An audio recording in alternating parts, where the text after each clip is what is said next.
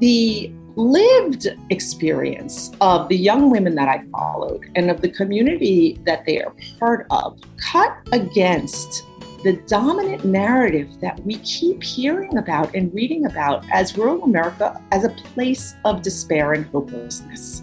I found that incredibly striking and really worth shining a light on.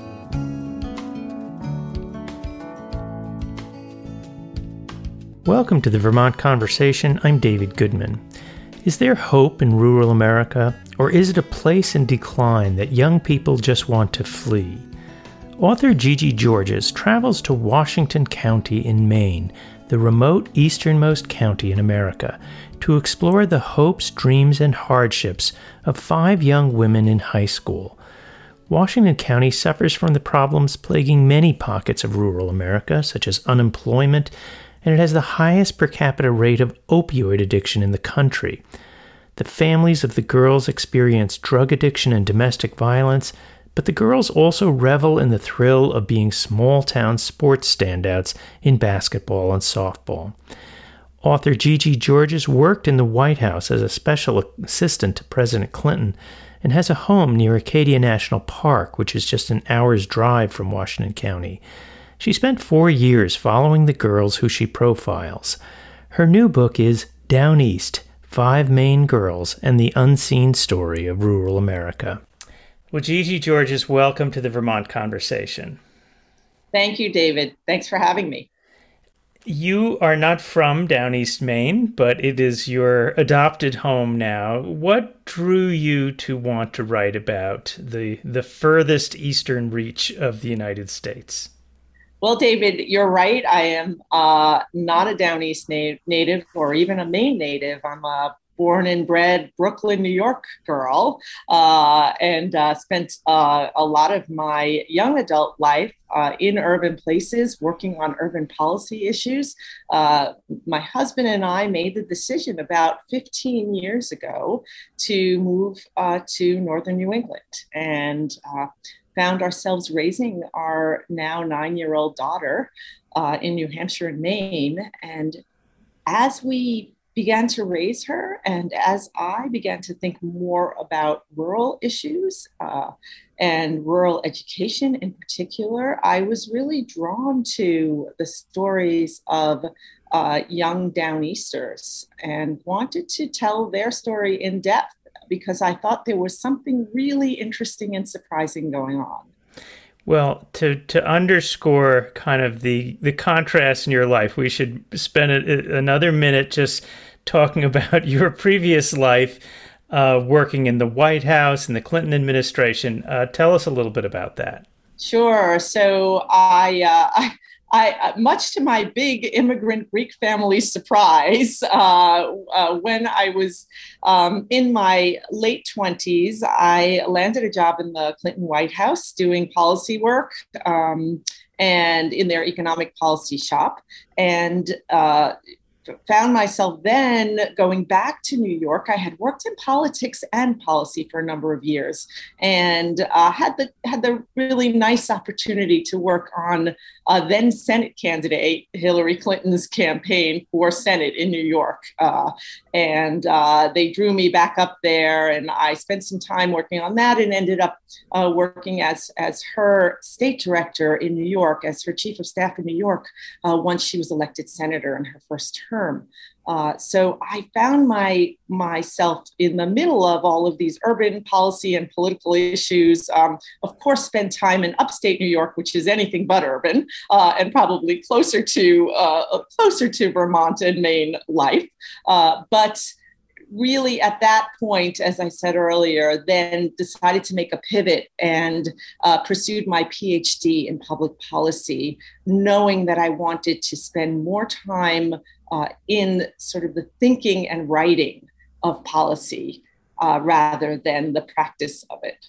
So, were you were you involved in uh, Hillary Clinton's presidential run in 2016? I was not. I had uh, hung up my cleats, as they say, uh, sometime before that. In fact, it was in 2008 when I made the decision to move out of politics. It's, as anyone knows, as you know, uh, or anyone who's who's been a part of or even watched the political world in these last years, it is um, it is quite rough and tumble. Uh, it is 24 seven, and I, you know, in part wanted to be there for my husband and my daughter, and and wanted to get some more breathing room to think about things that had really been on my mind, including the idea of what is going on with young people in these more rural places and what is happening in these more rural places as a contrast to the perspective that I had had for so many years in urban places. So um, let's travel back to down East Maine and um, tell us about Washington County, Maine, the easternmost county of Maine. Give us a sense of the place. Yes, Washington County, Maine is one of the uh, poorest and most challenges, challenged counties in uh, the northeastern region. Uh, it is also incredibly remote. Uh, it has a very, very sparse population. Uh, not many people know that Maine is the most rural state in the nation, uh, and it is one of the most rural parts of the most rural state in the nation. It is also, interestingly, um, the area of Washington County that I spent four years reporting in is down east. And down east Washington County is only an hour's drive from Bar Harbor, Maine, or Acadia, which is, as I write, the place that draws busloads and billionaires to it every summer. And so here you have this contrast of having a place that's only an hour's drive away and yet a world apart in terms of the economic challenges, in terms of the sparseness, uh, and in terms of what these communities face uh, when they look at their future. Hmm. Um, one of the things that I wanted to check as I began reading your book was um, how it voted in the last two presidential elections. And what I learned about Washington County was that in 2016 it uh, voted for Trump over Hillary Clinton by a 54% to 38% margin. In 2020, Trump widened his margin of victory in Washington County, winning 59% of the vote to Biden's 39%. Uh, but keeping in mind they are going against the the tide because Maine Clinton wins Maine with 48% of the vote, and Biden wins Maine with 53% of the vote. So there is this picture of Maine sailing one way and Washington County sailing in the opposite direction. And from your description of the place, in more ways than one. Yes, it's really interesting the the political landscape is is interesting. You know one thing that is noteworthy if you go back just a little bit before the 2016 election is that washington county is also one of those counties that uh, we've we've come across these in the as well in other places that voted for president obama uh, in 2012 and then flipped to a, a Trump County in 2016. Um, fascinating. And that uh, is fascinating. Yeah, yeah. And so uh, while this is not a political book, of course, questions about um, how how the community uh, regards itself, it's the political landscape, uh, the social and cultural landscape always play a back backdrop in in books like these that are narrative nonfiction books. And of course that was part of this story. Um, but what i found david that was i think in some ways transcendent of that was that the lived experience of the young women that i followed and of the community that they are part of cut against the dominant narrative that we keep hearing about and reading about as rural America as a, as a place of despair and hopelessness. And I found that incredibly striking and, and really worth shining a light on. These communities in Down East Washington County and the girls within them are, despite many challenges, thriving hopeful and optimistic about their futures. Well, let's talk about that. And, and the book profiles five young women. And these are hardly charmed lives. I mean, we're talking about families with domestic violence, with opioid addiction, um, as well as families that are doing, you know, economically well with girls who go on to very successful lives. Um, so when you talk about the the resilience there. How do you see that in the lives of the girls, particularly who face some of the steepest challenges? It was uh, tremendous to see not only the resilience, but the self awareness of these young women in the face of so many difficulties. I, will speak a little bit to one of them. You referenced her, uh, Willow, in the book. She has a really tough childhood. Uh, she is uh, growing up in a home where there is opioid addiction. Her father, uh, he later turns to heroin. Uh, there is physical abuse in the family, in the household. Uh, the, the this young woman, Willow, moves seven times before she's eight years old and ends up living with uh, one set of grandparents where the, the grandmother, um, while she's living there, it, it, goes off to prison on a felony count. So this is a, this is a household, a set of households that are in turmoil. Um, and yet Willow is not a victim. She is uh, incredibly strong. And she, with the help of those outside her family, particularly her best friend's family, who takes her in, with the help of community members and mentors in the high school who are extraordinary, uh, she finds her way and she ends up making some really, really good, strong choices about her life uh, in the path that she takes.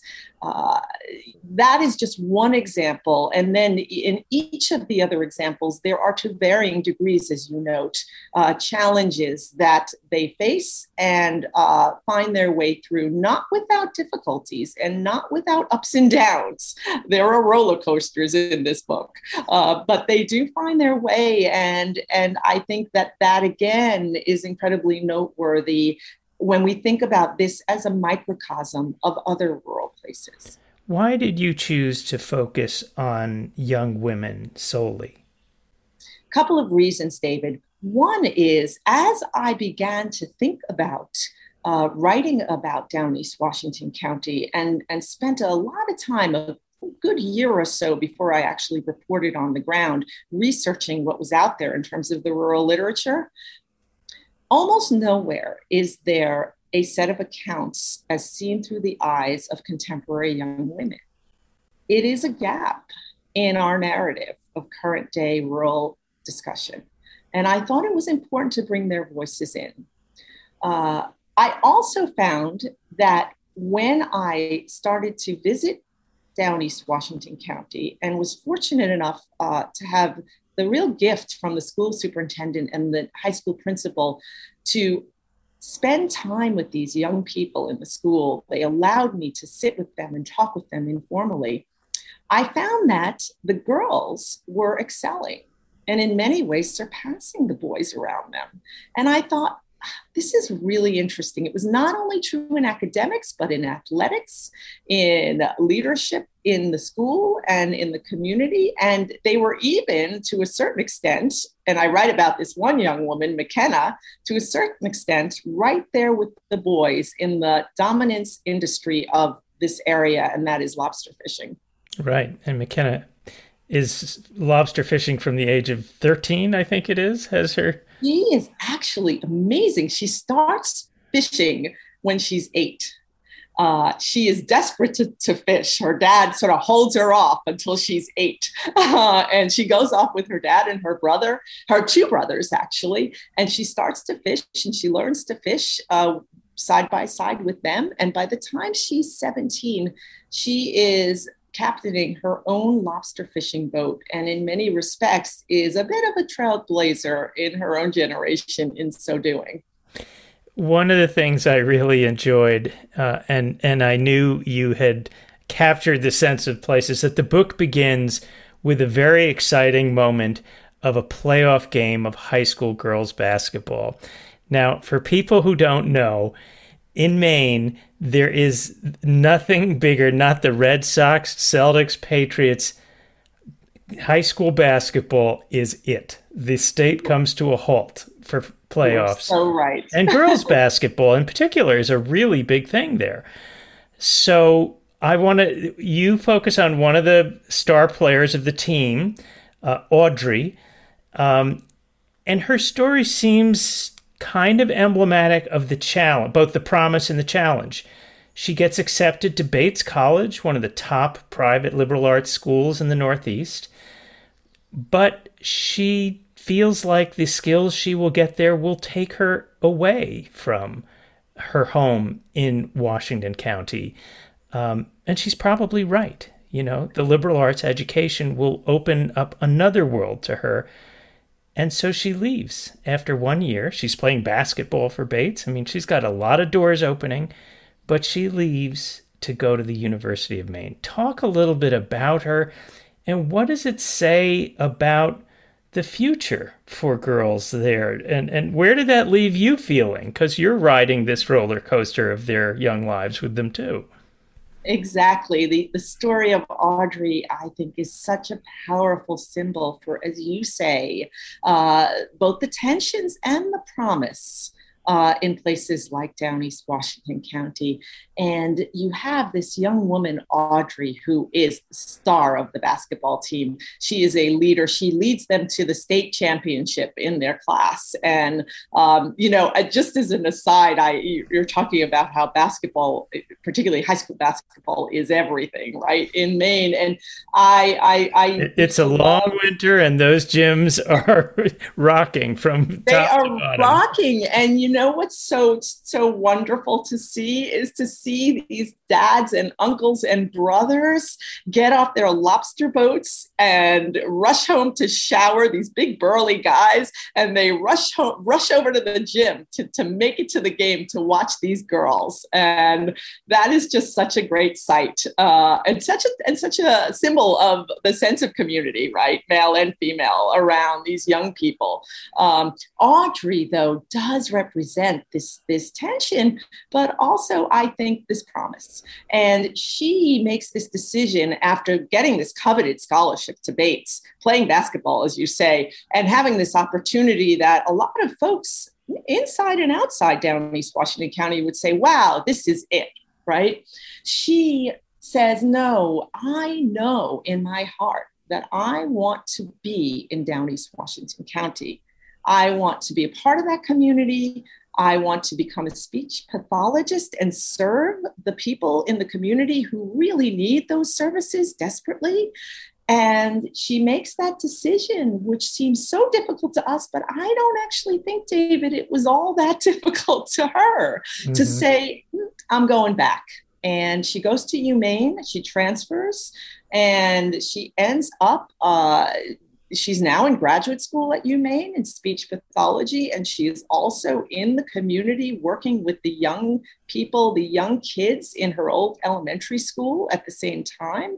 And I think that she represents something really terrific in terms of the desire by many of these young people to stay and build.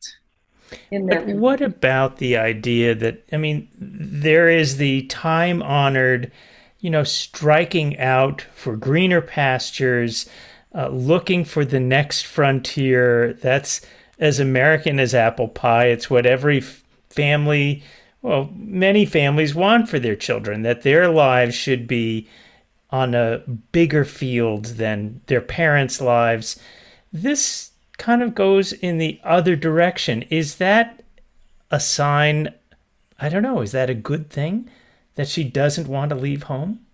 Well, I think it is a good thing for her because this is something she desires. And for her, and I think for many young people around her, for those who have a choice and make a decision to stay, it, they don't see it as settling. You know, there's an interesting in the in the high school. I was so struck by this when I was reporting. Uh, you walk into the high school, and prominently, front and center in one of the hallways, there is a big sign that says staying isn't settling.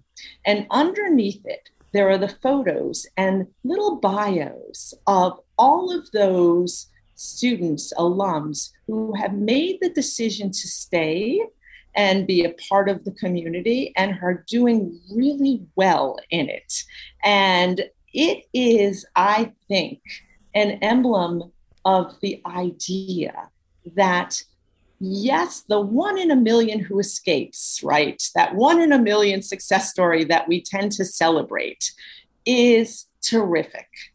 But equally as terrific is this idea that communities like those in down east Washington County, like places in Vermont that are remarkably similar, right? Change out the industry and you'll find a lot of similarities. Yes, that, it, it reads a lot like the Northeast Kingdom of Vermont. Yeah, that that there is something really um, worthy of celebration to say that these places have their own set of beauty. They have their own set of opportunities that we can be supportive of as outsiders uh, because there is value there. And there are folks there who are embracing it, not only of the older generations, but of younger generations, and that we so often overlook their stories a counterpoint to this story of Audrey is the story of Josie. So we've talked about the young woman who goes on to be lobster fisherman, the young woman who comes back to work as a speech and language pathologist. Josie gets admitted to Yale, a place that only accepts 5% of students who apply from around the country. That's quite a feat from this little corner of Maine. Tell us about Josie and also tell us what's her life trajectory look like now? Josie is this young woman who is obviously a very smart, uh, very dedicated uh, student. She ends up being valedictorian of her high school and the second ever from the high school to go to Yale. The first being her sister, her older sister. So this is an extraordinary family in many ways, uh, but they're not a wealthy family. They are, you know, they're, the father is um, a, a, builder uh, in town. She, her grandparents are dairy farmers. Uh, and uh, Josie represents, in some ways, this notion of the young person, the young woman who has this incredible opportunity, seizes it, and finds herself with one foot in down East Washington County and the other in New Haven, with all of the things that follow that, right? All of the tensions and and the eye-opening experiences that come with it. And she wrestles with that as she moves through her time at Yale. But what she comes out with is fascinating to me. She leaves for Yale certain that she won't look back in many respects. She, by the time she is going into her senior year, she says reflectively, There is so much I appreciate about Down East that I did not appreciate when I left it. And even though Josie will almost certainly not settle back in down East Washington County. She has already said that she is committed to the area. She believes there are ways that she can be helpful to her community, even from afar. And she will almost certainly be back to visit many, many times. Um, hmm. so there is a part of her that is will always be of down east, even if she does not settle down east. So, in describing why you took on this book, at the beginning you noted what you feel is another narrative of of kind of despair in rural America, and that is probably best captured by Hillbilly Elegy, the book, the movie, and now a U.S. Senate candidate, the author. Um, contrast what you see in rural America versus the Hillbilly Elegy version of America. Yeah, well, of course, JD Vance, you know, the perspective is so different, right? And we we need to acknowledge that because his it was a lived experience turned into a memoir, and mine is an outsider's experience. Um, admittedly an immersive experience and, and, and one that I am so grateful to the girls and their families and the communities for, but a different experience. And so um, I put that that caveat as we make these comparisons, um, an important one. Uh, that said, I, well, I think that what J.D. Vance did with Hillbilly Elegy is extremely important to the narrative.